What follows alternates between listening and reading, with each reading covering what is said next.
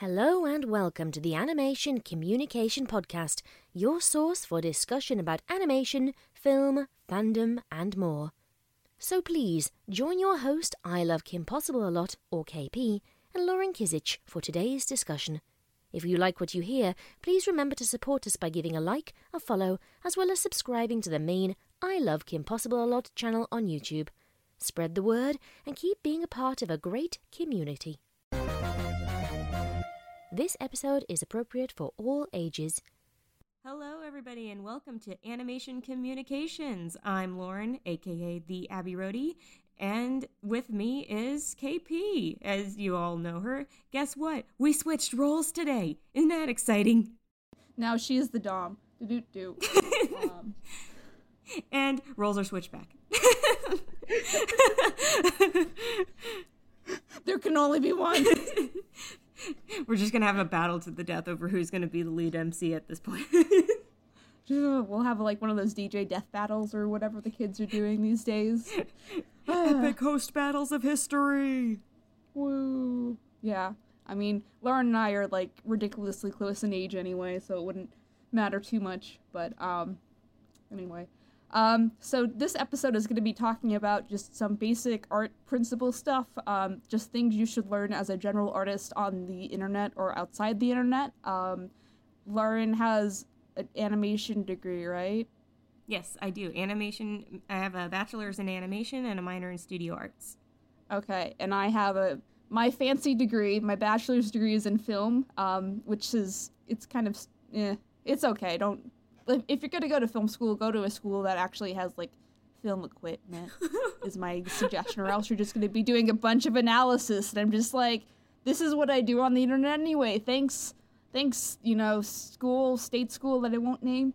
And then um, my minor is in studio art, so I've taken a lot of life drawing classes and 3D design and 2D design and in color theory. So if you don't know what any of those are, we will get to that in the end of the podcast. So I promise I'm just not someone who's just like Lauren. Tell them things. I'm gonna read a magazine and you know pretend I know things. So we are we are equally like knowledge in these things professionally if that's what matters to you.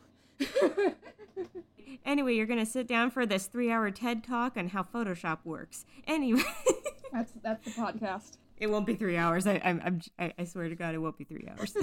okay, before we get into any of the educational stuff, Lauren, um, what's in the news? well, what's in the news? Um, well, let's see. Scoob came out yesterday. Yes, this kind of dates the episode a little bit, but Scoob did just come out, and a lot of people really liking it. Some people have their issues with it, but you know what movie doesn't? Um, but it, I personally have watched it, and I absolutely loved it. Uh, it's totally true to the actual vibe of the original cartoon series, at least to me, while still updating it for a more, I guess you could say, millennial crowd without it being too over the top. Like, sometimes you feel like you can't stomach the stuff if it's too overdone, but this one, uh, it was done just right. Uh, had a new cast, you know, it wasn't with Matt Lillard or Grey Lyle, but it did have Frank Welker back as, as Scooby Doo, so that was good, and he actually got screen credit. So that was really nice seeing his name up on, well, the, the home big screen, I guess you could say. and it's, um, it's the thought that counts. Yeah, and I know a lot of people were uh, hoping to see it in theaters, but they, yeah, Warner Brothers released it on VOD uh, on the day it was supposed to be theatrically released. So as far as this quarantine goes, uh, you know, we'll see where all these other uh, movie releases come in down the line how many more are going to be just straight VOD? We'll see. We'll see. Um, but yeah, and then uh, we also have updates on a couple live action films. I believe we touched on one kind of recently, and the, but the other one is brand new. So Hercules live action is uh, the live action adaptation is being done by Disney, and that's in the works right now, and that's been you know getting the all the internet up in a tizzy about it. Which I mean, it can be a good or a bad thing. But either way, people are excited one way or another about it to see what they'll do. And I think they said they'll still stick to it being a musical. We'll still, I, I think, I think they're going to try to. Better be a musical. Yeah, and like, Don't you? You lost me with Mulan. Don't don't deprive me of the muses, man. I know it's it's especially when it was just like the music was so ingrained into the storyline of the original, and I mean some people are going, oh, but wait, what if it's more like the actual Greek mythology? I'm like, you can still have music in it. It doesn't doesn't mean it can't. and plus, people want to see when they're seeing Disney's Hercules, they're seeing their adaptation of Hercules. You know, that's what people kind of expect. If you, I know it's just go go ahead.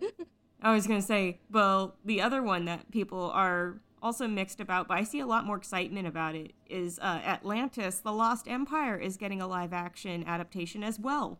Uh, that is one of the ones that and Treasure Planet I think are the two movies I said long ago that needed, if they were to be done in live action, those are the two movies I think deserve that kind of second chance in the movie theaters as much as I love the animated versions. But we'll see how many more people want to see the live action versions because you know what? It's almost we almost had Atlantis submarines at Disneyland because of the first movie. So, I mean, just saying, it was in the it was in the blueprints. Didn't the movie like perform okayish though? Like I don't remember Atlantis bombing as well as badly yeah, as it, Planet it, did. it did okay. I mean, okay enough that Disney was hopeful that they were going to turn one of their, you know, they were going to turn this the old uh, submarine voyage at Disneyland into an Atlantis ride. Um, still keeping the submarines, of course. Um, but they, uh, but yeah, the movie only did okay so much as I mean, the crew was getting ready to go back in to make the sequel.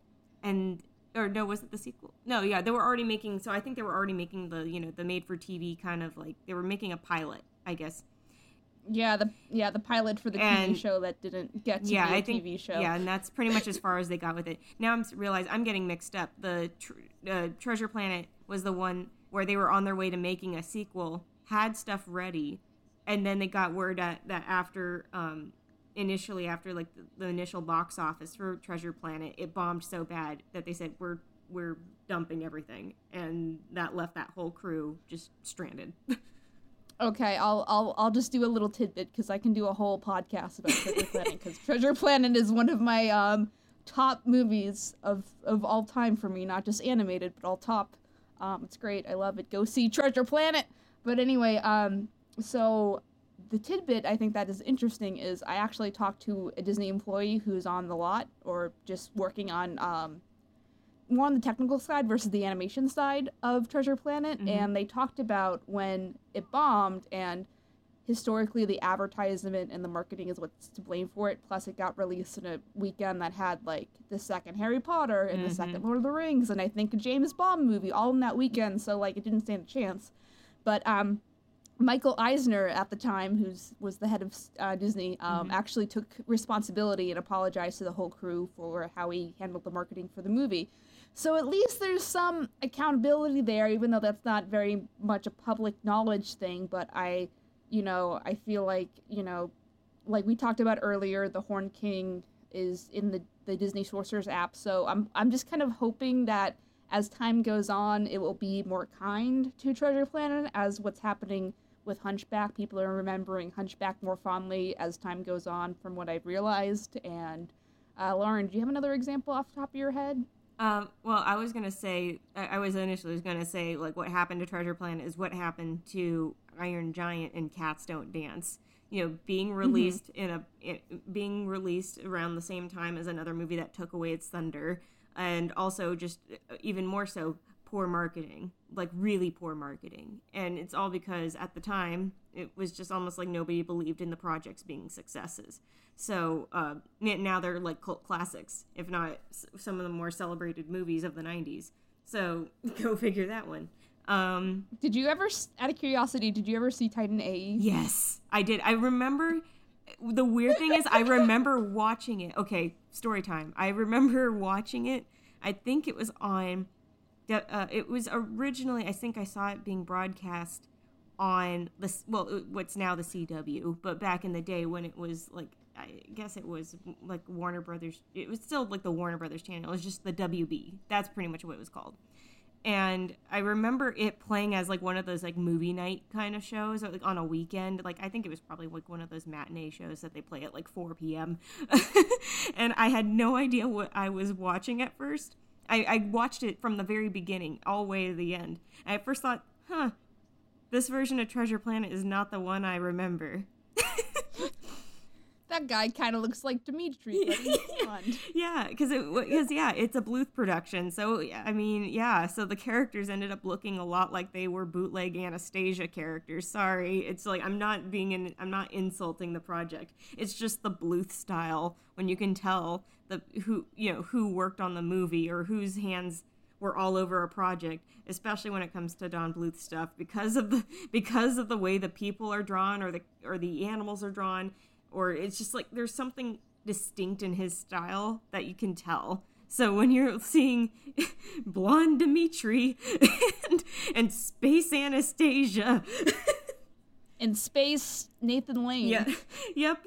And I I just remember it was just so dark and even just way darker than I thought yeah, I well, what I would have expected, especially because I thought, oh, am I watching another version of Treasure Planet? Little naive me seeing this movie at like what nine years old. so it was, it, it, but I I remember loving it. It was just very very dark, and I think it's something one of those things I have to revisit now because even though I watched it so many years ago, there's a lot I still remember, and it's especially because it was a more mature film.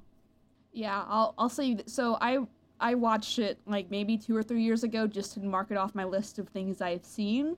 Um, I didn't really like it that much. I felt like the characters weren't really well developed, um, and the story was just kind of got stupid yeah. essentially because um, the the twists were very obvious, stuff like that. But visually, it's very interesting. It kind of reminds me of the the video game Beyond Good and Evil as far as the visual style. So it's it's like it's more like Atlantis kind of style, but in space versus like Treasure Planet space, more like mm-hmm. pirates in space, but like more 20th century industrial revolution space. Yeah. So you know, um, it has a unique visual style that way, but it's not as like just juxtapositiony, if that's a word, um, between Treasure Planet, which again, you know, I love Treasure Planet. Go see Treasure Planet. It's on Disney Plus. Yes. But um, yeah, so Tiny is kind of like if you want to see it, go see it. It's it's not it's not the best movie, but I guess it's interesting. But I appreciate I was, it for I what it tried to do. It's def- it's far from a perfect movie, but it's like, hey, we can all we can all like like things, and it doesn't have to be perfect. Hey, The Room is a mess, but we like it because it's a mess. Yeah.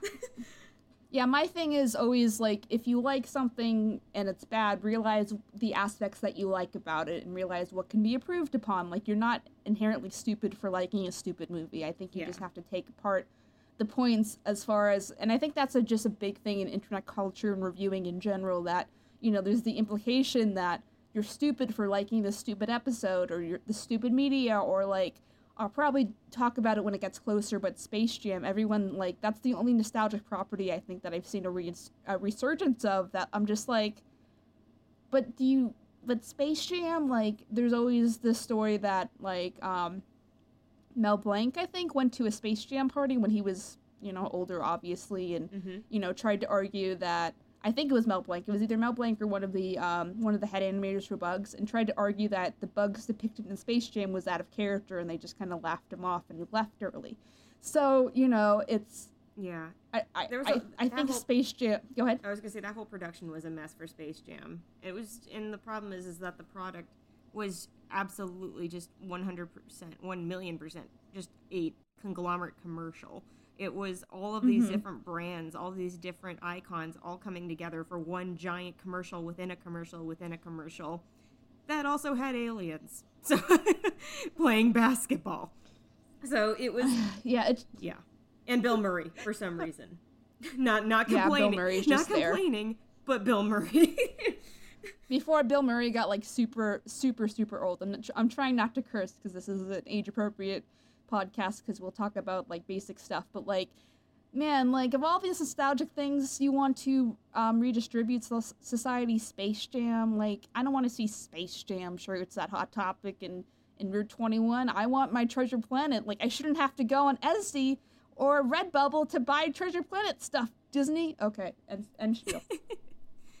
I was gonna say, did you want to bring up uh, any any other things that had happened in the in the more recent times in entertainment slash animation? Oh yeah, there was the one thing. Um, so She-Ra just ended um, the new the reboot for um, the '80s She-Ra that DreamWorks took over, and it's great, and I recommend it. Um, if of this recording, the internet is raving about it, so I know I, I knew I had to watch it quick before I was spoiled, and I was spoiled a little bit anyway. But like, um, for those who have seen my She-Ra video, um, I kind of predicted what was going to happen anyway. Like I could tell the beats that were going to happen, so you know, whatever, I guess. But everyone's very excited about it. I'll try not to spoil it, but it's you can probably guess what happened that I'm hinting at. Like it's you know very very very inclusive gay pride yay stuff, which I'm I'm good I'm good for. I, I applaud She-Ra. Um, I'm not as satisfied with it as much as everyone else is. I think Catra got off a little bit too easy. All the stuff that she kind of did pre season five, I think she had to face some more harsh consequences than, you know, just basically trying to save other people. But anyway, that's my only real complaint, and it got pretty mushy near the end. And I just bought myself a Netflix, or I signed up for the 30 day trial just so I could watch the whole thing because um, it was going to take too long to get on the alternative cartoon sites that I knew I just had to go wa- watch it on Netflix. So I, that's what I did all yesterday was watched the rest of She-Ra, and it's good. I highly recommend it if you haven't seen it. I always say it's as good. It's on the levels of Avatar: The Last Airbender as far as just like world building and storytelling and character development. And uh, my issues with it are nitpicky at the at the most, I think. Um, but yeah, Lauren, have you seen much of She-Ra in general? Uh, I've only seen. I've truthfully, really only seen like clips here and there. I mean, I, the thing is with the internet, everybody's going to be posting about everything, so I pretty much know how everything ends. but it doesn't mean I won't watch it because I do love the animation and I do love the the characters that I have seen clips of. So I mean, and plus I'm from and I'm familiar more with like the OG She-Ra, so I'm like I'm totally Mhm. I totally want to see and really sit down and dive into uh, DreamWorks She-Ra. I should have I should have gotten into into uh, Voltron, but I haven't gotten into that one yet either. I'm way behind on that. yeah, I heard that ended kind of badly. Oof. Yeah, I'm like, but Yeah. there was there was a hardcore fan base for that at a t- at one time, and I mean, I, I'm sure they're still out there. I just haven't seen as much Voltron content as of late because it just I just remember how diehard the fandom was, though. Yeah, all I know about Voltron is that it ended very badly, and there's some, um, some some fight for control between the creative team and the executives, depending on how much like hardship they wanted to depict. Mhm. I don't think She-Ra had as much of a problem because the the the things that it's that it finalized near the end were things that were set up early on in the in the show. I mean, it's pretty obvious, like on hindsight, when you think about it. So I don't know, but you know, I that's someone who hasn't seen Voltron. That's just something I've heard. Um, but yeah, I love She-Ra. I have the Adora jacket. I relate to Adora a lot. Um, and then I, if it actually happens, um, one of my conventions this year that got postponed is Phoenix Fan Fusion. I'm actually hosting the She-Ra panel there, so hopefully come out to that if you're in Phoenix, Arizona. Assuming that the con is still happening in September or whatever. So Who knows? They may translate it over to online. It's quite possible, and then you have like an online Yeah. thing. yeah, they might. I don't know. I mean, they did that. They did that. figure it out. They did that recently with BabsCon, and it seemed to do okay. So, Yeah, but does but online streams do they make money? uh, the well, the streams, I I don't know. Are they exclusive to like people that bought tickets? uh, I think they can make it that way. Uh, it seemed like BabsCon. Okay. It seems like BabsCon was.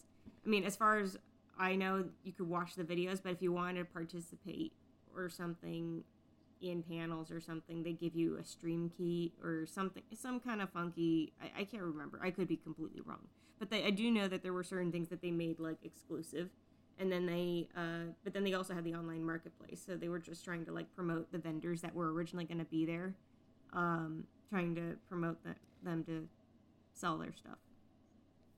Womp womp. Oh yeah, I don't know. So I guess we'll just see what happens. So both of my, I had two cons scheduled um, before things kind of went to crap, and they both scheduled for September.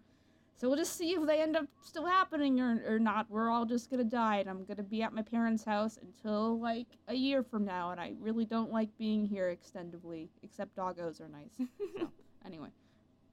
So I guess let's get to um, that's all the animation news. If you skip till this point, if you're watching this from like in the future and like the future future where all this news isn't relevant, this is the part where we'll start talking about the relevant stuff. Not that you would know that because if you skipped, you wouldn't know, but I'm just being repetitive. So anyway, so we're talking today about art stuff. So art principles, just basic stuff to get you started doing art, or if you don't know where to start, I'm recommending programs. Um, I'm more of a traditional artist that um, does stuff traditionally, which is a very bad habit of mine. Like, um, but that being said, I have maybe over a hundred hours doing life drawing um, between school and um, I take classes at the Animation Guild. I highly recommend if you're in um, SoCal. Uh, it's great. It's cheap, and it's taught by the best of the best. Um, so I did that, and then um, I most of the time I'm vending at conventions. I'm doing traditional commissions of pretty much any character that people want me to draw. Um, I do a lot of little girls as ponies, but then I've done things, weird things like like I did the plant monster thing from Stranger Thing one, Stranger Things once. You um, mean the, de- the Demogorgon? Yeah, whatever that is. Have you um, have so you, I've done have that. you sat down and watched Stranger Things? No. You probably should. I'll get to it. You watch She-Ra, I'll watch Stranger Things. You're liter- you're um, literally in Georgia where they filmed Stranger Things. it's fine. Um but there's a lot of things filmed here, filmed here. But anyway, um so there's what else have I done? I've done a lot of She-Ra characters for some reason. Um, a lot of people cosplay as She-Ra characters. They want the co- the characters they're cosplaying as. Um, I did my favorite one that I've done for a while is someone wanted I think they originally wanted a Catra, but they came back and they're like, I want Scorpia. And I'm like, I will draw you a good Scorpia. So I drew like a headshot of Scorpia, and and then it's just like, oh, you commissioned me. Like, oh shucks. And she's like, she's like glad someone loves her enough to commission her, and it's such a cute drawing and um, the lady who commissioned it actually got it framed and tweeted at me and she's like this is the best drawing ever. Thanks again. I'm just like thank you for your money. But i'm glad you i'm glad you i'm glad you're enjoying the art because you know commissions um, i i use just traditional like computer paper and i put it in a, a page protector like a professional. So i'm always afraid that someone's gonna like leave the commission in the car or something. Like there's very few people that find me again and say, "Hey, I got the thing framed that you did." So that, and there was another one where I did a little girl as a pony, and the parents were like, "We got it framed. Thanks so much." Like her cutie mark was the stuffed animal she had, Lauren. it's so cute. And it's it, it makes me sad because all the ones that I think are bad, like I'm not particularly proud of that little girl with her key mark, but you know it got framed. So I'm like, mm, okay. Hey, they so, hey they liked it enough, you know, that they'll frame it. So you know, art, art yeah. you know, it, you got to remember that art is subjective. So as much as we can look at even our own stuff and see all the all the problems that are in it, and we're like, oh, I should have fixed this, I should have done that. Meanwhile, somebody else is looking at it with fresh eyes, like, I love it. So, yeah if I drew if I draw one more Baby Yoda again, I swear, like I went. How many Baby Yodas have you drawn? I've done three, and I and I've 3 I've too drawn, many. I've drawn three, and it, that was only after one con where where the Mandalorian came out of. So you know, it's I'm just just I actually I have a painting done of Baby Yoda that I'm going to sell at my next convention, wherever that will happen, because I know like what's a character that I can draw that probably will still be relevant in like six months from now or a year from now, like Baby Yoda. So I have a Baby Yoda like looking at the stars and he's cute and stuff. Anyway, So um, I guess I'll start with my traditional art skills, and this will break it down to basics. Um, defining some some stuff for you, telling you places to look, um, and then Lauren will jump in and give you um, more advanced steps for digital art, which I recommend if your kid is an artist, get them in digital art. Don't don't be like my parents who waited until like I was 25 and then we're like, "Oh, here's here's your tablet." I'm just like, "Oh my god, I hate this." So, um I'm to so the first step, I guess, is you know, obviously draw. It doesn't really matter what you're drawing on, um, as long as you continually draw to find to to not only draw you can draw your favorite characters i always recommend that you people use their fandom love as inspiration to draw things like i feel like that's a great source of you know a creative push and i don't think i would have had as big of a creative push to do what i do without you know the love for all the fandoms i have um, so yeah draw She-Ra, draw my draw a pony draw discord whatever you want to draw um, so step one, start drawing. You know. and plus, plus it doesn't it doesn't mean that fan art won't get you a job down the line. It got me jobs, so. yeah, don't listen to all the art teachers that are like, "Oh, fandom is dumb. Draw original stuff." No, the, like that's how people discover you. Is they they they discover like they're not going to be searching for like Joey Bob art. They're going to be searching for like their favorite character, like again She-Ra or Poison Ivy, and they're just like, I like the way this Poison Ivy is depicted. So that's the other step is you know finding your style, I guess, which is easier said than done. Mm-hmm. Um, that's just about experimenting with art and kind of finding the way you prefer to draw your shapes and draw your characters. Um, my style is very influenced by Kim Possible. Imagine that. So like even when I'm just drawing freehand or I'm drawing um, people from conventions, people will come back. It's like, oh, it's Kim Possible style, and I'm just like, sure, you know, whatever makes you happy. So, um, but don't worry about the style. The style will come. Um, so, and then draw from life. So that's just getting into the life drawing stuff. So let me define life drawing. So life drawing is basically, um, well, it is drawing from life, but it's more specifically drawing people realistically, which um, or just kind of getting the general shape, the general position of the person to to display, you know, a sense of life, um, 3D-ism, I guess, to the figure.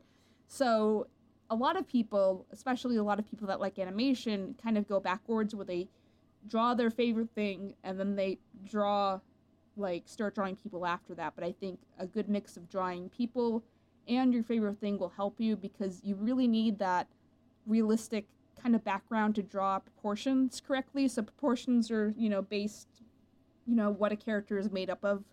Um, they're made up of heads essentially, so you measure the character by like they're this head's tall or whatever, and um, you know that's how you figure that out, I guess. But like having realistic proportions or have proportions that are aesthetically pleasing, like the first thing that I will notice, and probably Lauren will notice too, is that if your proportions are off in a character, whether it's stylized or not.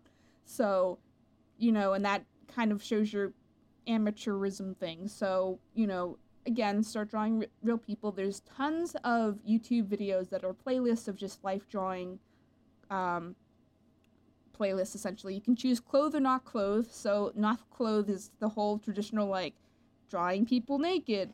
Um, that's, you know, that's not it's not preferred at all. It's just studying. It's like a doctor studying the human body. It's artists um, seeing how like bones and muscle in the body influence each other. You know, things like lighting and shading of how the light is reflected on the model, and seeing you know how it affects the shadows. Lighting is a whole another thing. Mm-hmm. Um, but yeah, so it's don't don't feel embarrassed about going to life drawing classes. No one cares. The model doesn't care. And the model um, is I mean the model cares a little, but the model is not going but, to jump at you while they're naked. That's it's just, I remember people were just when I when I it was not my first figure drawing class or life drawing class, but it, for other people in the class it was back in college. I think it was my freshman freshman year. And I do remember everybody kind of like pinning themselves against the wall outside the classroom. They can like, I'm like, are you guys nervous? They're like, uh huh. I'm like, guys, the model is not gonna. I told them this exactly what I'm telling you now. The model is not gonna jump at you when they're not clothed or anything like that. They, they're. It's, But wouldn't that be a great joke? define how just like the saying like oh they're not gonna jump at you and then just sneak behind sneak over to the model go hey can you just jump They, they have like just- little vampire can you teeth. just like can you just like something. psych them out for two seconds but no it's like it- it's Ew, naked people. yeah, but no it's the yeah with with yeah with life drawing and figure drawing super essential um but don't don't be afraid to take a class i mean everybody is in the same boat as you are when you're in one of those classes. And at this point in quarantine the best bet you're going to have is by doing studies based from photos or from videos. Videos are probably more preferable because if you can see how the figure is in real time moving around and rotating you can see it from a three-dimensional perspective. So anyway that's my two cents. Anyway, um, so if you just Google like time life drawing on YouTube or time gesture drawing, so a gesture drawing is like essentially the model has a specific pose, and those are ten like those are faster tentatively than just drawing a huge like Mona Lisa style. It's basically so you can catch the um, the movement of the character, so the character like looks like it has a personality depending on the pose and what they're doing. Um, very important for animation. So, and then that's where the line of action comes in. So, the line of action is basically just a line that depicts how, the, like, usually in the middle of the of the character or model or whatever that when you draw depicting how the like following usually the spine as far as what way the model is pointing or you know so line of action you know Mhm. it's the action of of the character so um those are some basic stuff and then as far as other traditional media- mediums um i like drawing in charcoal sometimes even though that's messy as, as all heck. So um if you're interested it, it's a lot smoother than drawing as on paper and a lot of people in life drawing classes with the huge like 18 by 24 big canvases they have um, they draw in charcoal.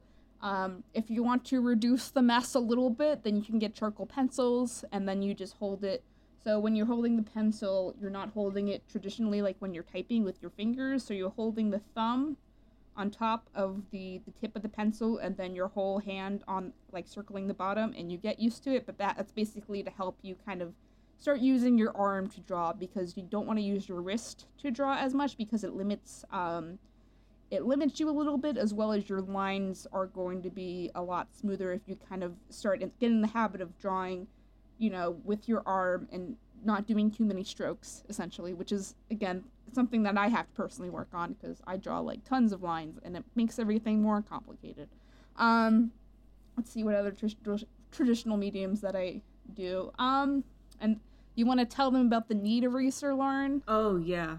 So knead erasers are pretty much like the knead eraser is like it's kneaded clay, basically what it is. It's almost like a putty, and often uh, traditional artists that go into uh, into a studio and will use it with uh, with uh, graphite and charcoal and stuff. They have a kneaded eraser because it picks the pigment off the page a lot more easily than a rubber eraser that may end up grinding it deeper into the into the page. You don't want that. So a kneaded eraser helps kind of lift that pigment off by using its like that sticky consistency. Um, and it and it also it can last you quite a while. Um, but yeah, and it can be rolled into a ball, and you can roll it across the page and and just pick it up that way. But yeah, kneaded eraser that's definitely one of those things that they will no matter how many life drawing classes or studio classes they'll tell you even if you're taking a painting class just in case have a kneaded eraser so kneaded erasers um and then painting i guess. We'll move on we'll touch base on painting a little bit before we move on to digital fancy fancy stuff. Mhm. um so how i paint is i do a very rough sketch of what i want to paint in on the canvas um usually with a blue blue pencil or something like that. Photo blue by the Um, way. It's like sometimes that's that there's actually a light color called photo blue and then you can find a pencil for that if you go to an art store um, it's actually to draft out things very lightly so you have just enough of a hue that you can see what you're doing on the page But let's say you want you don't want it to show up on a scan or anything like that if you're going to go over with ink. If you take a picture of it and bring up the contrast, that blue won't show up. So it's really good for drafting. Anyway, continue. yeah, so a lot of comic book artists who do still do comic book traditionally use um, the blue to do their pieces, and a lot of animators still use blue pencils to do their um, their rough sketches, and they outline them with pencil. But anyway, so um, and then I draw my figure, and then basically I layer the paints. So it's a little hard because you like once you it's basically coloring essentially, except you're it's it's you're a little bit more um, what's the word? You're, you it it depends on the it the order is more important than just coloring. So usually you do the backdrop first, and then you drew draw like you paint you paint the color of the, the the subject, like the skin tone, and then you do like the hair over that. And that's just to make sure that if you make mistakes, so like say I'm making, I, we have a blue background with a with a headshot of a person. So if I do the blue background and I bleed a little bit into the space of the person, then it's not that big of a deal because I'll just paint over it when I paint like the, the details of the shirt or the, the neck or whatever. Um, the only thing that's kind of hard sometimes with painting, if you are painting in that way, is that you you kind of have to remember the details. Like once you paint in the person, if it's a person, for instance, you kind of have to still like paint it light enough that you can still see like the, the outline of the nose and the and the um and the eyes. And the other thing is like when you make a mistake when you're painting, it's hard to like fix it. Um, yeah, um, watercolor so, is often not as forgiving.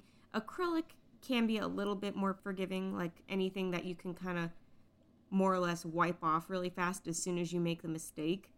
Um, I think I think acetone also works. I, I could be wrong on that, but yeah, it's just most often it's painting over your mistakes as best as you can if you do.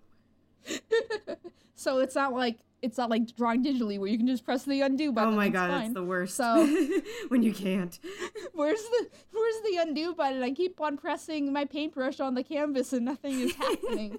so that's a Procreate uh, joke. We'll get to that in a second. But anyway, um, so you know that's how I you know, painting is kind of um, like sometimes I'll do it because people usually when they're commissioning things at conventions they want something specific. They want their daughter they want their dog they want something that you can't plan for. So usually what i'm doing a piece like pre done to to sell at a con to i usually do like a silent auction thingy bob. Um, it will be something that's relatively safe. So like for the the my little pony conventions i do a character that the voice actor is there for. So I've I usually do Discord when John is there, or I'll pick. I've done Fluttershy before when Andrea Libman is there, or this year for BronyCon I did Discord and I did a Fausticorn, which is um, the creator Lauren Faust's Pony OC. If you're confused, don't worry about it. I did Pony of someone that was gonna be there, their pony character, whatever, and um, so I can get them signed, and then it can be like detailed thing of of this this pony signed by the person who makes the voice sounds of the pony. so people usually get excited about that. Um, I did a Luna, a Princess Luna one year. That was signed by Tabitha. So you know stuff like that. So anyway, um, I think that's all my traditional tips. Um, get a sketch pad with paper that's relatively thick um, or at least have a lot of paper that you can you can lean on. So usually um, when I'm at conventions, I have a cardboard, just like a little piece of cardboard that I put under the paper so the paper doesn't bleed through when I start using markers to color it. Um, you know, but you can buy sketchbooks pretty cheap these days. You know, go to the store, get a sketch pad.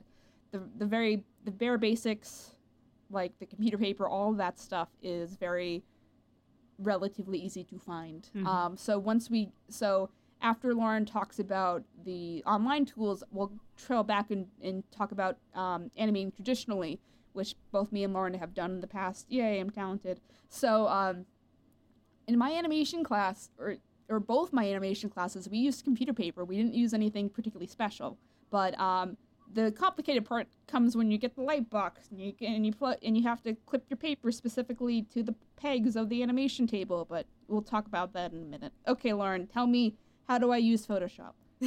okay. Well, first off, yeah, I'm gonna start off with the this the general programs that you may. It, most of them are going to be yes a forewarning. They're mostly going to be um, Adobe Creative Cloud or Creative Suite uh, programs, but only to use these as not strictly this is what you have to use, but they are a foundation of what you can look for in a program if you don't want to go with these programs. There are always substitutes. Um, with, for instance, to I'm going to give you the most you know most general one that everybody pretty much knows is Photoshop. Originally started as a photo editing program, but then everybody went crazy with the digital art on there. So it basically became incredibly versatile. Uh, it's it as long as you have a digital tablet. I mean, there's a lot of artists that even use just their mouse to draw in Photoshop and create art. And God bless them. Yeah, but but if you are definitely 100% more comfortable with a tablet, definitely look into. There's all sorts of tablets out there. Uh, Monoprice actually offers pretty pretty reasonably priced ones. That was one of the first ones I got. A Wacom uh, a Wacom was my first one, but it was a very, very, very small Wacom.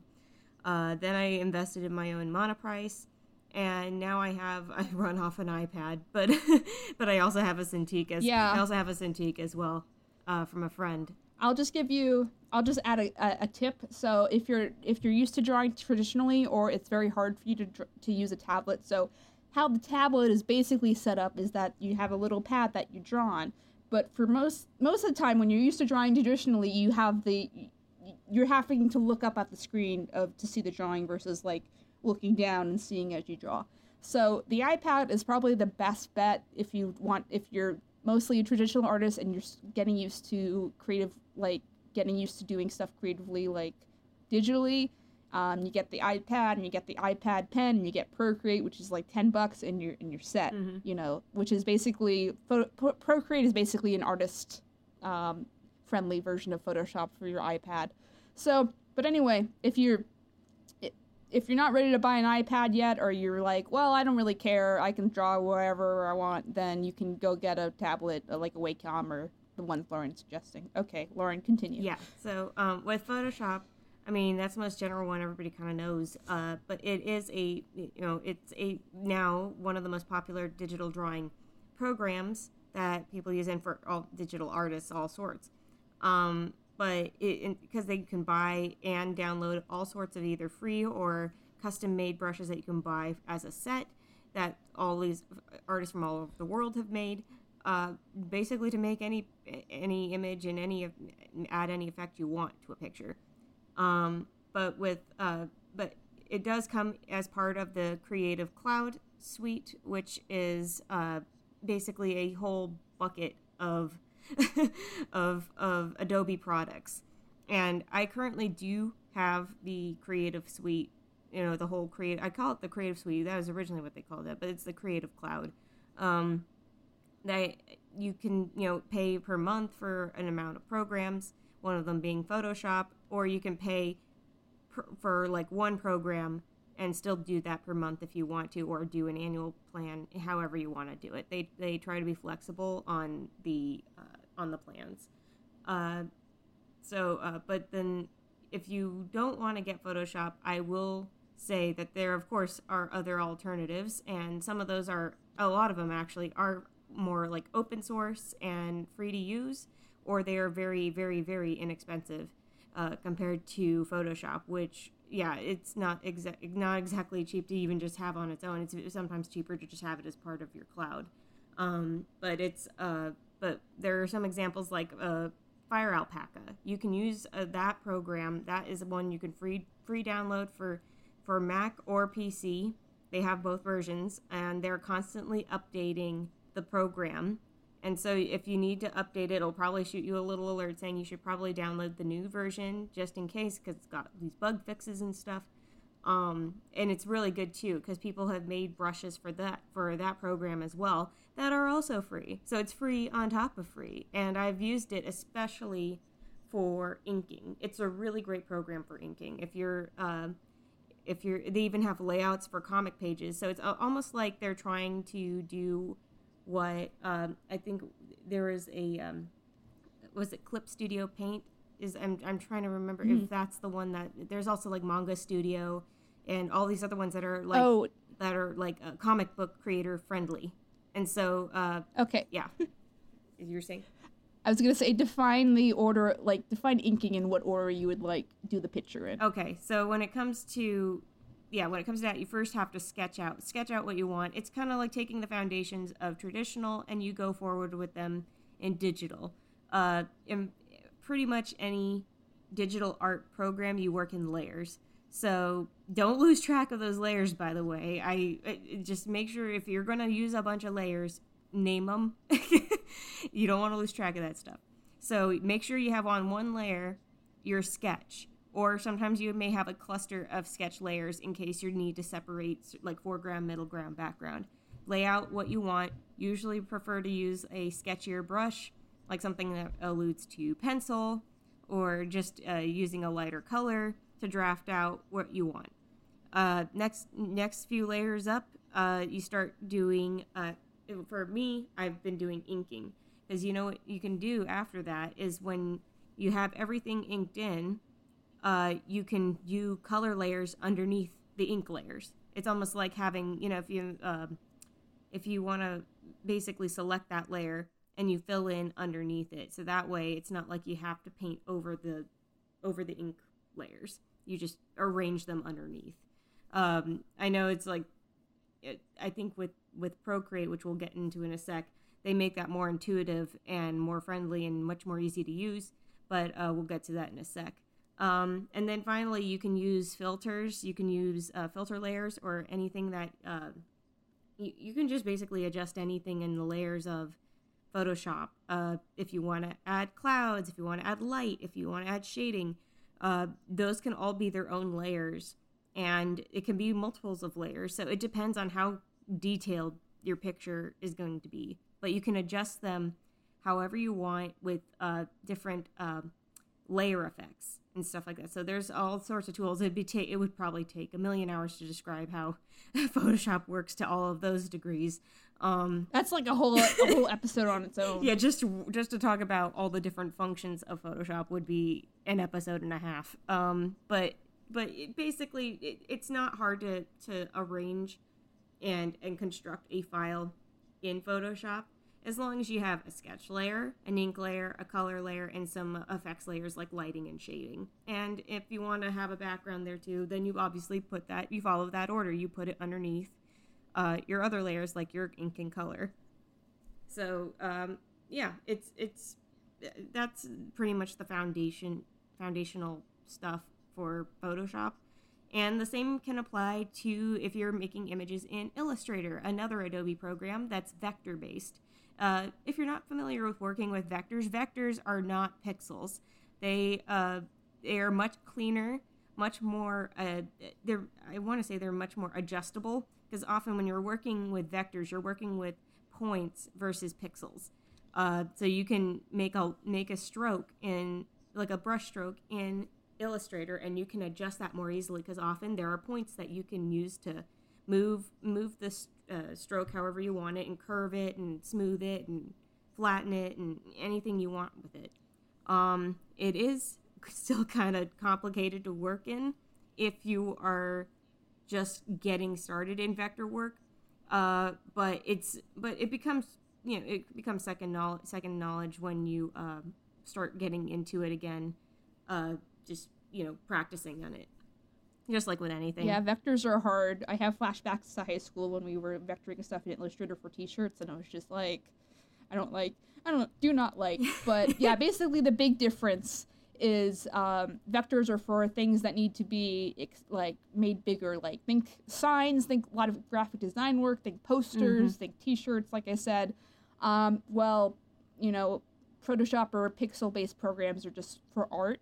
But usually, a good workaround is if you know how big your size are, the size of the image you want, and um, you do not know how to vector things, you just make the the, the dimensions of the original image really really big. Uh, that's a lot of times what we do on the team is we'll make for backgrounds and things like that that animation is going to go on and instead of making it like 1920 by 1080 which is the youtube dimension size of things we make it twice that length or that that size which I don't know what the math is, but it's like whatever twice that length is. And that way, um, it still looks good on a YouTube video. And if you we have to zoom in for a particular shot, uh, it's storyboarded, so we usually know if we have to zoom in. It's not gonna like, you know, we the the picture is big enough that if we zoom in specifically, that it won't look too bad unless we're like zooming in really really thick or really really like there. But um, vectors you don't have that problem. You can zoom in as much as you want if that's your hobby, I guess. and that's why people like it for signs and posters, and that's why all the logos for our stuff is made in Illustrator because we don't know what we're going to need it for. We don't know if we're going to put the logo on a T-shirt. We don't know if it's going to be on a banner for YouTube. Mm-hmm. So it's better to have it a vector if you if you don't know. But if you do know what you're making the art for and you don't want a vector, you can just make this, the dimensions. Start start the picture with dimensions twice the size, and then um, you should be set. So. Yeah, and uh, and with also being vector based, you can also build puppet pieces. Like if you know about puppet animation, uh, that's basically where you take elements, you parent them to each other like you would building a skeleton. Like the head bone's connected to the neck bone, the neck bone's connected to the chest bone. I know it's not chest bone, but you know what I'm talking about. It's going with the rhyme. But it's basically when you can parent, uh, which is a term to just say connect pieces together. Uh, uh, all of these pieces into a puppet that you can animate uh, in various programs. That being like uh, uh, photo, uh, like you, well, Photoshop, yes, but with uh, Flash slash Animate, or you can do it in After Effects uh, or any other program like that. Um, but yeah, it's it's because you can build those puppets in in vectors. You can adjust them more easily than having to go into Photoshop uh, and having to possibly redraw things uh, if you didn't if you it's much more easy to duplicate and copy elements in illustrator than it is in photoshop and to have it be clean all the way through without losing any resolution on whatever you're editing. So that's another thing. Because of photoshop being pixel based make your images bigger than what you're expecting them to be usually. It's uh, because of that them not being vector based. If you were to try and resize them, you may lose that image quality if you say had a small image and you grew it bigger. Now you're going to lose all of that detail that you worked on because you work too small. Work bigger and then you can always shrink down the image if you need to or make a duplicate and shrink that version. Always save your work. That's another thing. Always save your work even if you need to save it every five minutes and hit that command S, just do it.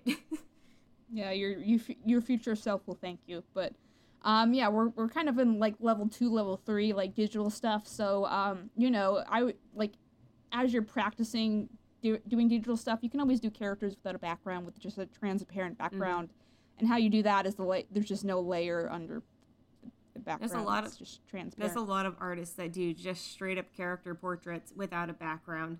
And honestly, since my own strength is not in backgrounds, um, even at this point, I'm considering with uh, doing commissions going forward is just doing a character because that's my strength anyway. It's just if I if I mean I only if I'm really really bold and I want to try doing a background for somebody, I'll do it not like I can't do it. It's just it's not my wheelhouse.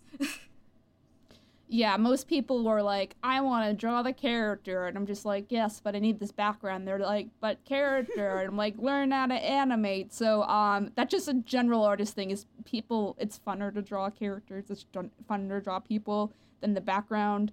Um, you know, unless you really like still life, then you're probably gonna want to draw the character. But just kind of practice in both in case you know you never know what you're going to be needed for and, and boring stuff. And if you're going to be a storyboard, so, um, if you're going to be a storyboard artist, at the very least, know how to lay out a scene. Even if you don't draw the full detail of every background, just at least know how to lay out a scene because that's what I have to do.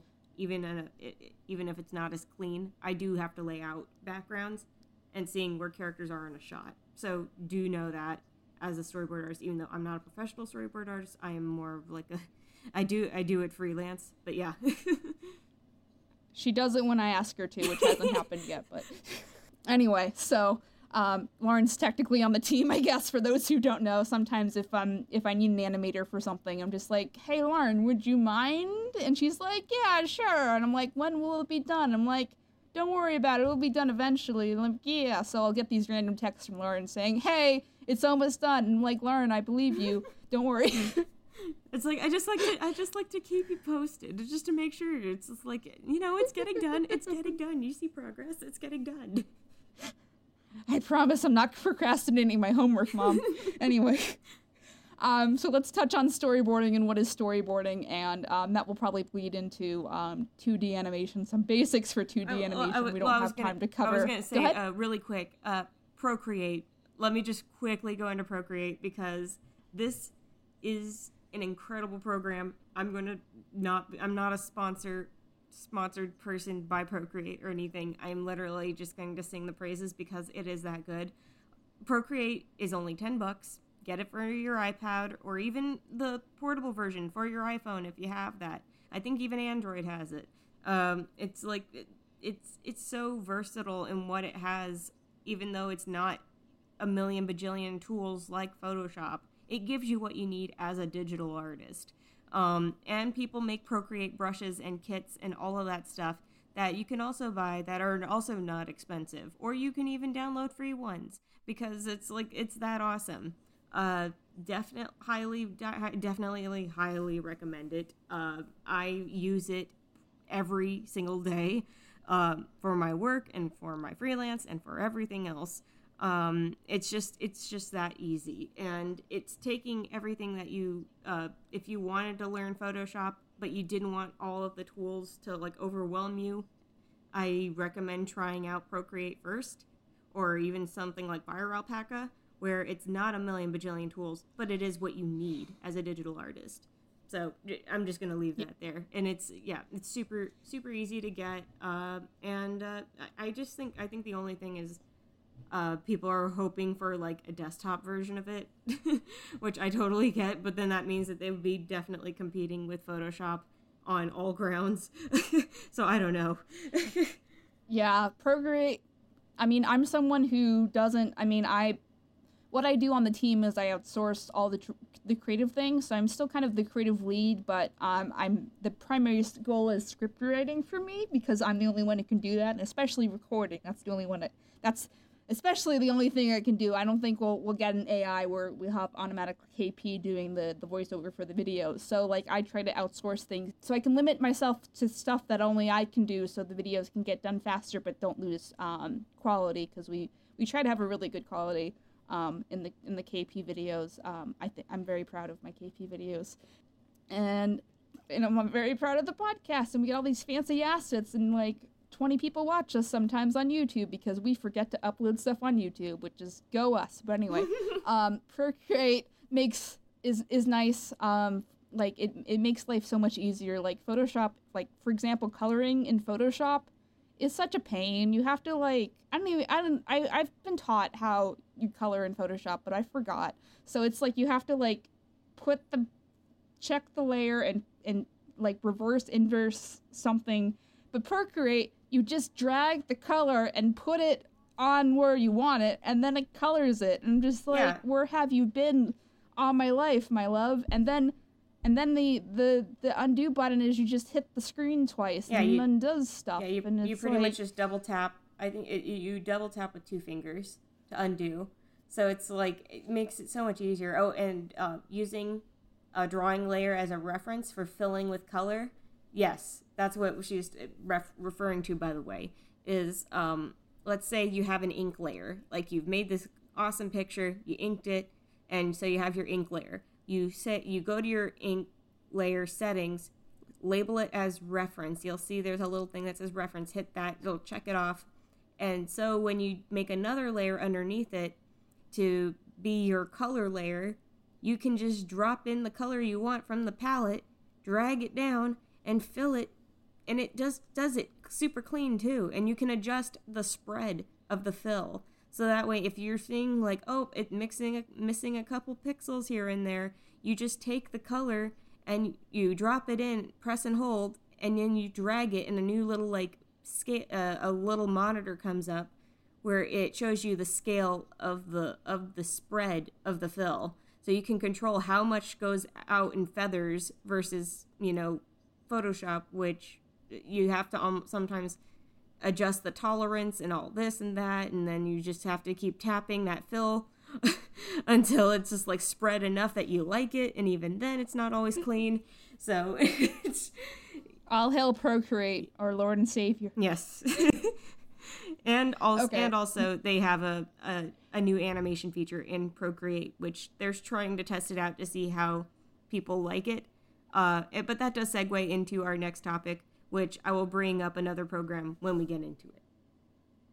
Okay, so um, as people, as as you will find out, you don't need a fancy program to animate. You just need usually pencil and paper, and you can like pe- you know that's how people used to do it, right? So if you're just starting to animate, then um, and you don't know how to start, then that is um, option A. Um, the biggest thing I think is um, getting what are the things called, Lauren? The the pegs. So getting animation pegs Yes. um, and getting hole punchers for the peg. So the peg is basically the thing that holds all your paper together because when you're animating, things have to be placed very specifically so only certain aspects of the character move. So if you're animating like a walk cycle or something and you have the arm swing, then only the arm should be moving. The rest of the body shouldn't be moving unless it's reacting to something. So um, Also, if step you- number one, if- go ahead. Also, if you can find it, uh, I'm sure there's places online that even sell it. Uh, animation paper, like literally just rungs of animation paper. It's not expensive to get them, and it's the foundation. It's already pre-hole punched stuff that's set to those. That's already set to the the animation pegs, like the spacing of them. So you don't have to do it for every single page if you had like regular paper. But just saying, if you want to look into it, there is animation paper, and that is what animators have used for traditional animation and still use. So, uh, yeah, just just saying, save yourself a lot of grief Yeah. on punching, trying to three hole punch a whole bunch of things all at the same time. Yeah, but if you don't if you don't mind hole punching and you don't want to buy animation paper because the internet is hard, then you can always just use computer paper. Like I like I was saying earlier, like both my animation classes, we just use computer paper because when you're animating, you go through a lot of paper. So sometimes just it's easier just to to use computer paper as like, well, if I run out, I can just go to the store. I don't have to like go online and like order it and wait until shipping and stuff. So I think there's two kind of pegs. I don't know what they're called. There, I think there's one's called an Acme peg, and basically it's just the middle, like whether it's like thicker or not. It doesn't really matter which one you use as long as you're consistent. Mhm. So whatever. And then um, the next step is basically looking at your animation principles. So there's 10 animation principles that I totally know off the top of my head, but you can find videos where they break down um, what the animation principles are. But just just know them before you start. I think it will save you a lot of grief if you just are going in blind and you're just trying to have to learn these things. People people figured it out for you for a reason. Yeah, Um, if you're really others. serious- Learn by watching others. Basically, observe, observe movement, observe other artists, observe nature, observe how things move, observe physics. I'm not talking about the numbers. I'm not talking about the formulas. I'm just talking about literally watch a ball drop and see how it hits the floor.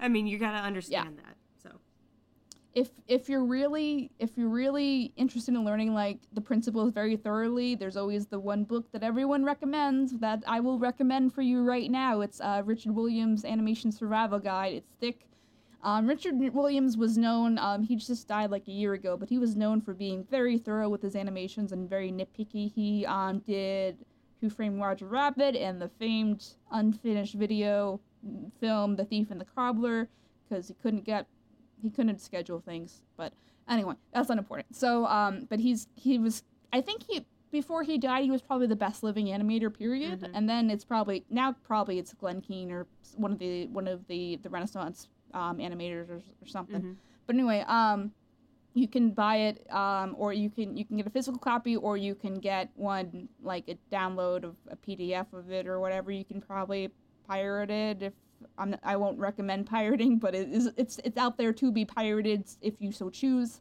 Um, same thing with his lecture classes, um, which are hecka expensive, or you can go get them some other means, which again I recommend if you want to sit through like 20 lecture classes of him breaking down animation principles. But anyway, um, like from the 80s or whatever, whenever. Um, so let's see. So I think the biggest probably the biggest ones are squash and stretch, Mhm. which is basically knowing and like frame rate, which is how to animate in one podcast. So um Just so squash and stretch is yeah, it's um it's basically when an object moves, how like if it's like a ball, like Lauren, like the very the most common animation practice test that I have ever heard that I've done like several times, and Lauren's probably done it like a million times, is the bouncing ball mm-hmm. um, animation test. Where basically you're taking a ball and you're seeing like as it as it hits goes closer to hit the ground, there's more frames because the action is slowing down.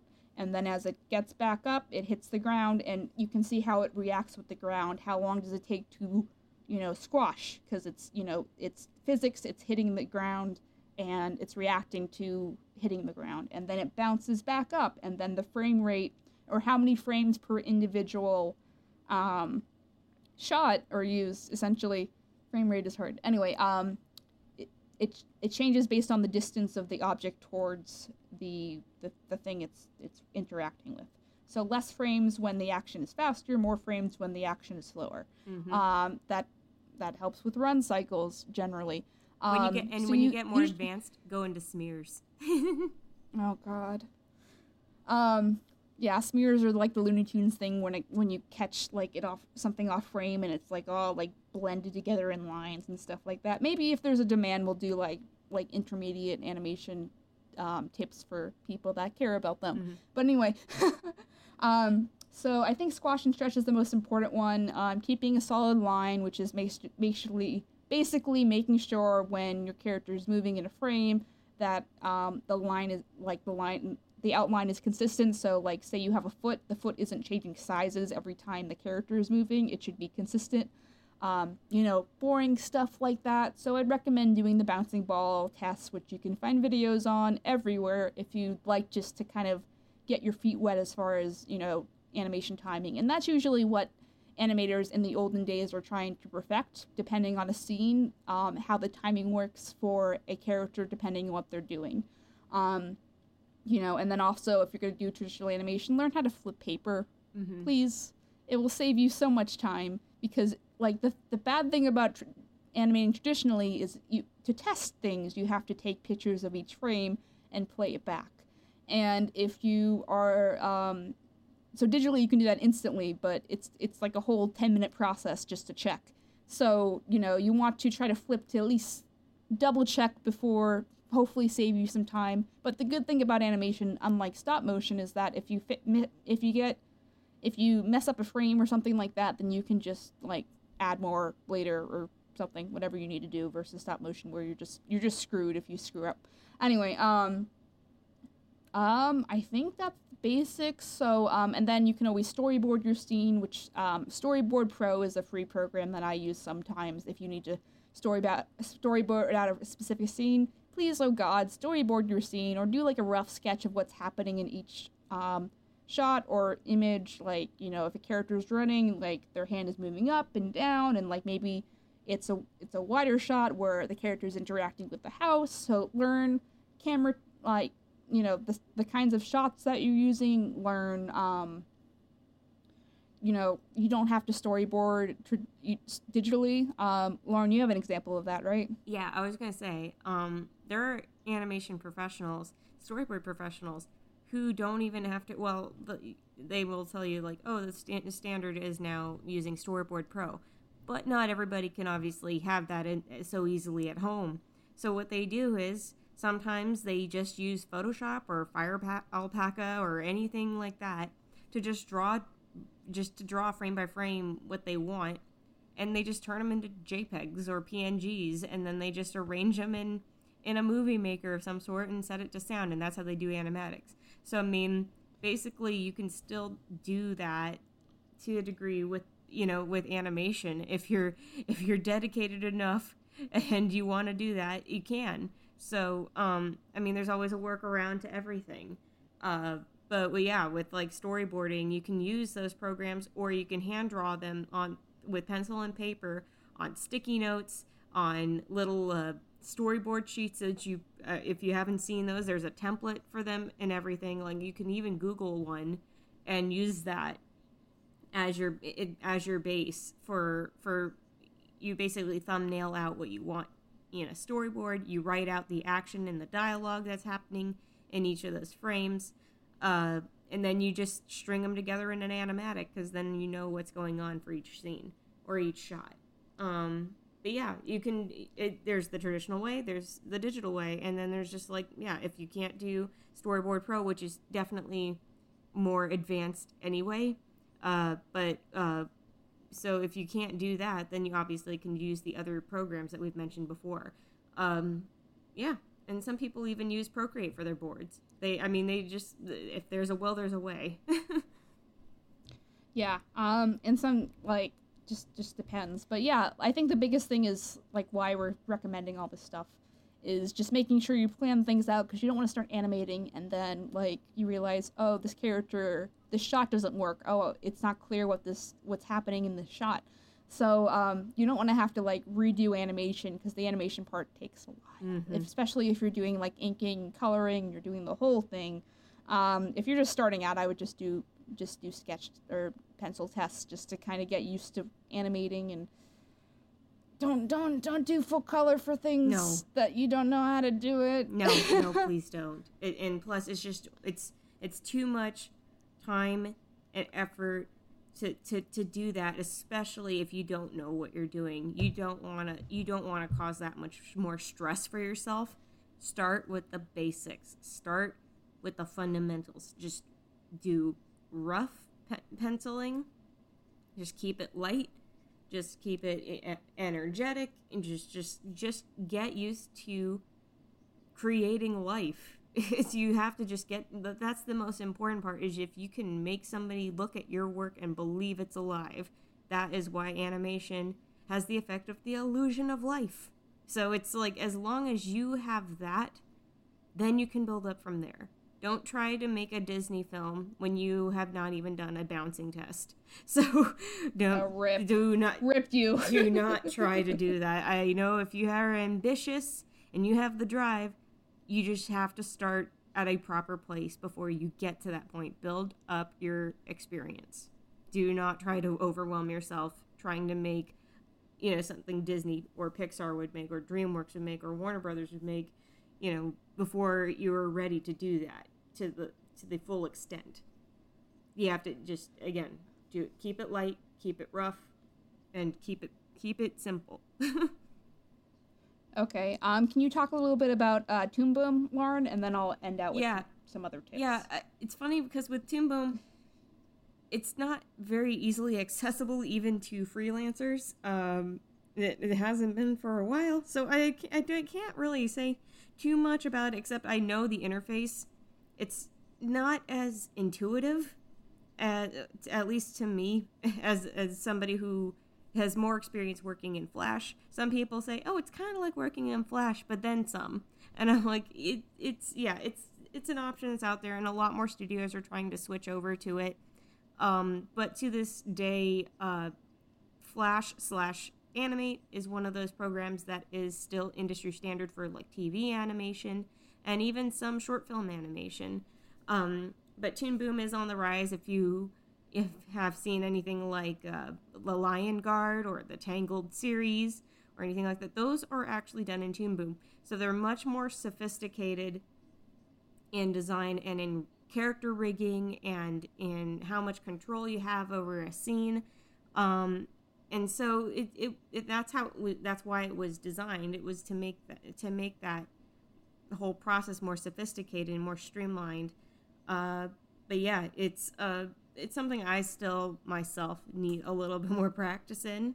Um, but yeah, it's uh, but I mean, to a degree, I see what people were saying when they're like, "Oh, it's kind of like Flash," but the the the interface is not the same as Flash. So it take it's a whole other learning curve to just learn Toon Boom. So if you want to learn Toon Boom, look up tutorials and and see if that is the program for you to begin with.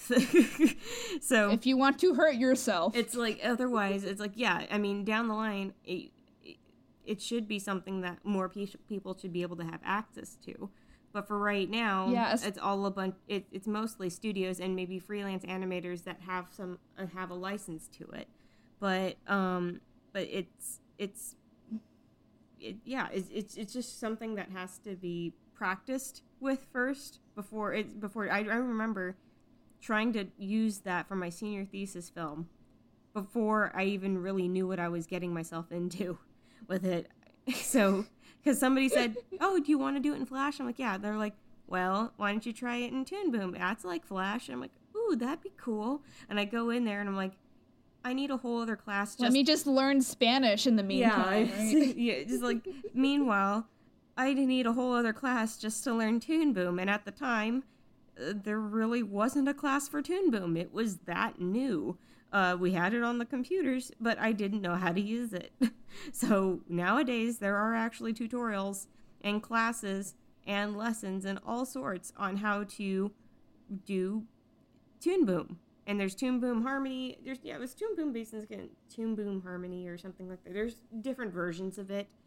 Um, but yeah, it's it's that kind of stuff where you can build up to those and, and in the meantime if you can't have the program it doesn't hurt to watch tutorials and see how it works so that you are familiar with how it works before you get into it yourself um, but yeah and, and as more studios are starting to use it it'll be better to learn it absolutely and to know it even if you aren't going to work in it so yeah uh, otherwise there's always a way in other in other, other tools so, and there's always more materials at your disposal if you can't get a hold of Toon Boom. So, there's always a way. It's just like with, um, I was to say, there is um, a more basic, it, it's, let's say you're starting in animation and you want to do it on the digital platform.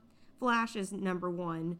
You know, if you want to learn how to animate in frame by frame and you're doing it in a vector base, there you go.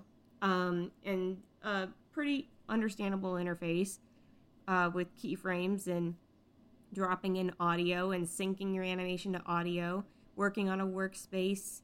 Uh, it's it's been around for forever, and um, some and yeah, it's it's to this day still used for TV animation. So, um, but with when it comes to um, drawing frame by frame, something that's a little bit better would be either something like TV Paint Pro, which I did animate in in college uh, that's a French program, and uh, there are a lot of short films I've seen, and even full film projects that have used TV Paint Pro, which is a lot more compatible if you want to make something look more hand drawn. And it is more something that if you wanted to do uh, onion skinning and do it with a pencil brush and make it look like it's you know pencil and paper drawing, uh, that program can do that for you. And then an even cheaper alternative to that, which I recently discovered and have been having a great time with it, um, is actually one where I, I'm hoping to find more brushes for it if I can. Um, but in the meantime, it's a great tool. is Rough Animator. There is an app that it's only a few bucks. I'm not even kidding. I think it's only about four bucks or something like that. And it's uh, otherwise it's like you, you pay that once and you never have to pay for it again and it's where you can also use the same kind of interface as Flash without uh, without having to pay for the Adobe Suite. But you're also getting used to working to that through that interface without having to, you know, before you get into that program. Let's say you started with Rough Animator and then you go to Flash. Uh, the only thing is with Rough Animator, it is pixel based, but it does have smoothing tools that are a lot like uh, Flash. So if, if you wanted a smoother line, more control, or if you wanted to have the computer to have more control over your line versus you, uh, you can do that in Rough Animator. And it uh, doesn't have, as far as I know, it doesn't have a frame limit in terms of how long you want to animate a scene for in Rough Animator. So I think that's pretty cool too. Is um, for and Rough Animator, by the way, is as far as I know, just for iPad. I think it is, and maybe other tablets. So, like it's just pretty much a tablet in general kind of app. Uh, with Flash, it's desktop and all that stuff, and you can do a lot with it as well. Um, also, no frame limit as far as I know, unless you take it to some crazy extreme level. like if you're gonna have, like I don't think you can't animate a full movie in one file. Basically, you can't do that. um, my dreams are dead.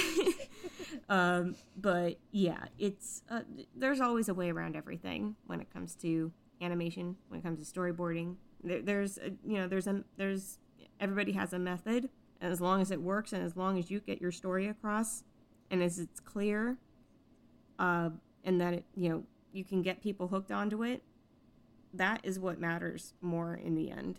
Um, and uh, but in the meantime if you want to learn more about these programs there's tutorials and and and classes and now there are classes on on certain on certain programs that you can even take or just books you can read or even just again YouTube videos that you can watch. So to live in the internet era and grow up in that and see how much more kids know nowadays versus even just 5 years ago so guys don't know how good you have it right now oh lord Okay. So anyway, um, I'll over. end on a. I'll end on um, some just notes as as as a producer and or someone who kind of has a gist of what people are looking for at, on portfolios. We can probably again have a whole episode about portfolio review because that's a whole thing. Mm-hmm. But a lot of times people will look for in your portfolio all this, you know, all these animation um, pieces depending on what kind of job you're applying for, as well as um, life drawing. Like I've I've you know, I never well I have, have I have applied for jobs, but I've never gotten one. But um, you know, that's just what I hear a lot is people want to see that your life drawing skills are really like in place. You know what proportions are. Those are the kind of things because when you're thrown into an environment where you're you're not used to drawing these characters, then you kind of have to like how how easily can you ad- adapt? And one of the things that I think people that are you know, in the fan art bubble kind of predict or kind of used to is that, you know, their style might not be the style that's needed for the project. So when I try to find artists for my team, I look for people that are relatively adaptable or at least willing to be to be, you know, hey, this is something that outside your comfort zone. Is that okay versus someone who just wants to limit themselves? Because if you're limiting yourself, you're just kind of limiting your opportunities essentially, which is, you know, up to you obviously. I can't tell you what to do but um, you know that's just something to look for.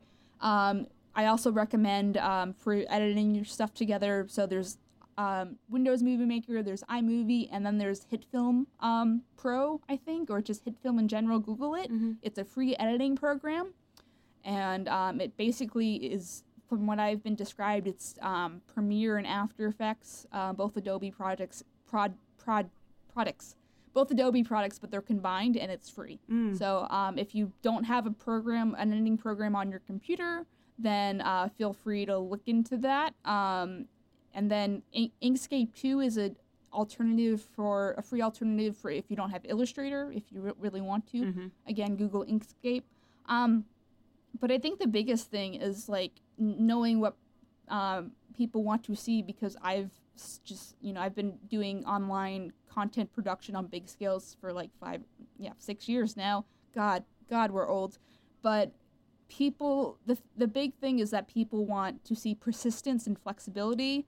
Um, you know I don't want to hire someone who only wants to I say hire in air quotes like it's all volunteer, but I don't want to hire someone who only wants to limit themselves and only wants to do their one style. And um, because, you know, what if I don't need that one style? Mm-hmm. What if, um, you know, and as a, the creative process can be messy sometimes and there'll be a lot of revisions. I know as a producer and a content creator, I am very nitpicky, you know, so I am very nitpicky with what I want because um, of the, just the creative eye I want, just the creative eye I have, just because I know the art principles, and sometimes artists I'm working on with don't have that foundation, which is fine. Um, but you know, flexibility is always important as well. You know, like I might ask for like five thousand revisions, and I, you know, I know it's a lot, and I know I'm a, I'm a butthole and stuff, but you know it's it's kind of meeting halfway and realizing oh okay like they're not doing this to be mean to me they're not doing this because it sucks they're just doing this because they want the best and they want to push me to be the best mm-hmm. and um, you know the, i think the biggest thing when you're starting out is persistence and like getting that thing done because i think um, Lauren and I have both been in the the My Little Pony fandom for a while now, and there's just these big projects that just don't get done, man. And I get mad when there's panels for these projects that probably won't get done, and that's happened like like four or five times. Where I'm just like, why are they having a panel for this thing that's been announced two years ago and we've seen what some pencil tests for it? Like are like you know so like i pride myself in being able to have a team that like we finish we finish everything that we do and that is nice for people because they know they're they're not going to just do the work and it's just going to sit in the vault until i'm like oh never mind. You know so like when you're when you are persistent when you finish stuff and you can put it at on your portfolio it shows versus someone who just like well i like you listen to this whole episode and you're just like i just want to do this thing and then you're like oh this is hard. I'm bored and i'm no one's like you know and you don't have anything to show like no one's gonna like it it helps to, for people to take you seriously as an artist as a creator as someone who's, who's producing stuff when you finish your your crap. Mm-hmm. Um, and when you have it, like animation tests go a lot longer than just a still frame image of a character. Like you know, it, it, it shows just how much hour, how many hours you put in. It just shows like that you know that you're willing to self teach yourself. Um, you know, because like just in the industry now, you want to be surrounded by nice, flexible people because you know people don't want to hire hire like buttholes like and those things travel around when someone's like, "Oh, he's a great person, but he's a pain to work with," then people will just like move on from your resume, even if you're freaking amazing. Like I know the classic example is uh, Milt Kahl, who was a nine-year-old man. He was a little sal- salty and had an ego, but he knew he would say things like, "I know Walt's not gonna fire me because I'm the best living animator." Period. And like I think he was right. so, you know, unless like you're so amazing that your attitude is tolerable that you're like then then you're you're not going to get a job. Yeah. Like you know, don't be a butthole. Um, Lauren, do you want to say anything? I mean, that's the fundamentals. Just is be a nice person, be decent to work with. Because uh, trust me, the industry is small, so the social circles are even smaller. so it's uh, it's because of that even on an international scale, is because the animators kind of stick together. So word gets around about, you know, other people. So it's just, it, that's just how it is. And so if people know that you're not being nice in the industry, you're hurting your own chances of going to work anywhere else. So that's kind of just, just be a good person and be good with your work ethic. But, but even more, more importantly, just don't be a jerk. Yeah, and I think the biggest thing starting out when no one knows you is just be persistent and actually get your work done so you have something to show when you're asking people to look at your portfolio and ask like what can I improve upon. You know, like I like I suck. I'm still cleaning up my DeviantArt for, from pieces that like are like 5 years old that I'm like, "Uh, I thought this was bad." Like the the best piece that I've done is like the only one I'm just like, I still like that one, but everything else I'm just like, I hate it. And my dad would like give me shade sometimes. He's like, "Well, Rachel, your art needs some work." And I'm like, "Thanks, dad. I want to do this professionally. Thanks, dad." But now as a 20 26-year-old, I've gotten to the point where my dad's like, "Oh, Rachel, your art's good. Do you still need to take art classes?" And I'm like, "Wow, that I've I, have i have done it. Dun dun dun." So you still take art classes obviously to stay fresh and stuff, but like um so persistence, being a nice person in general and being flexible Practice. And, um, also practice. Practice. Practice, yeah, practice, again, practice.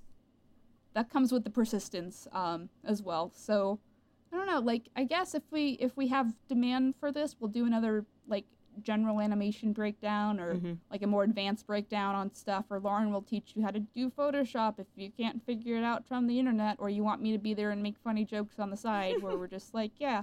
So, um, but I hope this this helped. Um, and you know, oh, I, I remember my, my thing that I was saying. So about the fan projects thing. Mm. So, um, you know, just like if you're going to start a whole fan project, again, this is a whole other podcast, is just like make sure your team is committed and, um, yeah, I'll just I'll just save this this for another time. But you know, it's just it's it's frustrating when those things don't get done, and you know, Oh, my other point, I remember it, I remember it, is um, be honest with the person you're working with if you have any mental hi- histories, if you have any physical conditions, if you have any limitations, if you have something that's coming up in your real life. Because, like, producer, I mean, it depends on the person, I guess, but for the most, like, I don't want to be a butthole, and a lot of people don't want to be buttholes, but we can't help you if you don't tell us that something is wrong, if there's something coming up,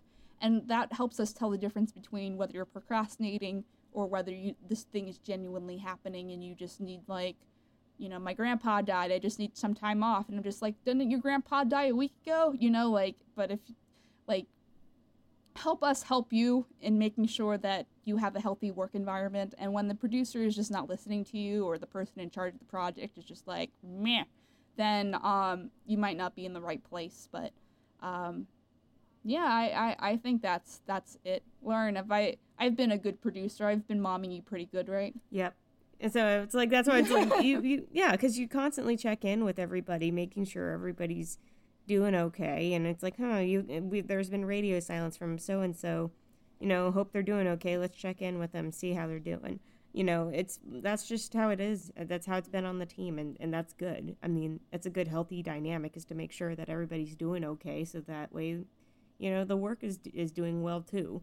Um, but because in the end, it, the person has to be okay in order for anything to happen, you know. So it's, yeah, and sometimes we we like not to put you on the spot but tell me tell me how great of a boss i yeah i'm i'm, I'm just okay but anyway, no, but it's been it's been but yeah. good. I can genuinely say this. It's like yeah. So I mean, and and KP's been really understanding of the whole thing, you know, for everybody if they if something's coming if something's come up and as long as they're vocal about it. And then it's just like you know you know it helps them make sure that you know they can you know that they can communicate with the rest of the team about if if you know they're having trouble and they need somebody else to jump on something while they take care of something you know that kind of thing. So it's it's no it's good my, my trauma motivates me to be vocal and demand people to be more vocal, so it's great. So anyway, uh, I guess we'll end there. Lauren's like, this is going to be a shorter episode. I'm like, no, it won't. you just just wait.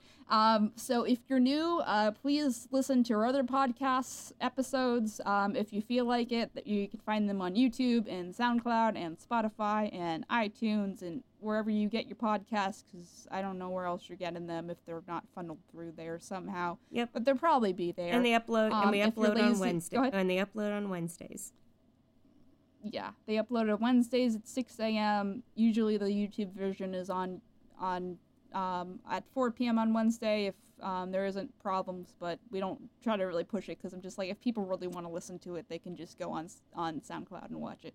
But anyway, um, you know, subscribe and put the thing. Subscribe to the main channel. That's part of the point of this. Um, hit that bell notification Uh, button yeah, hit it, smash it.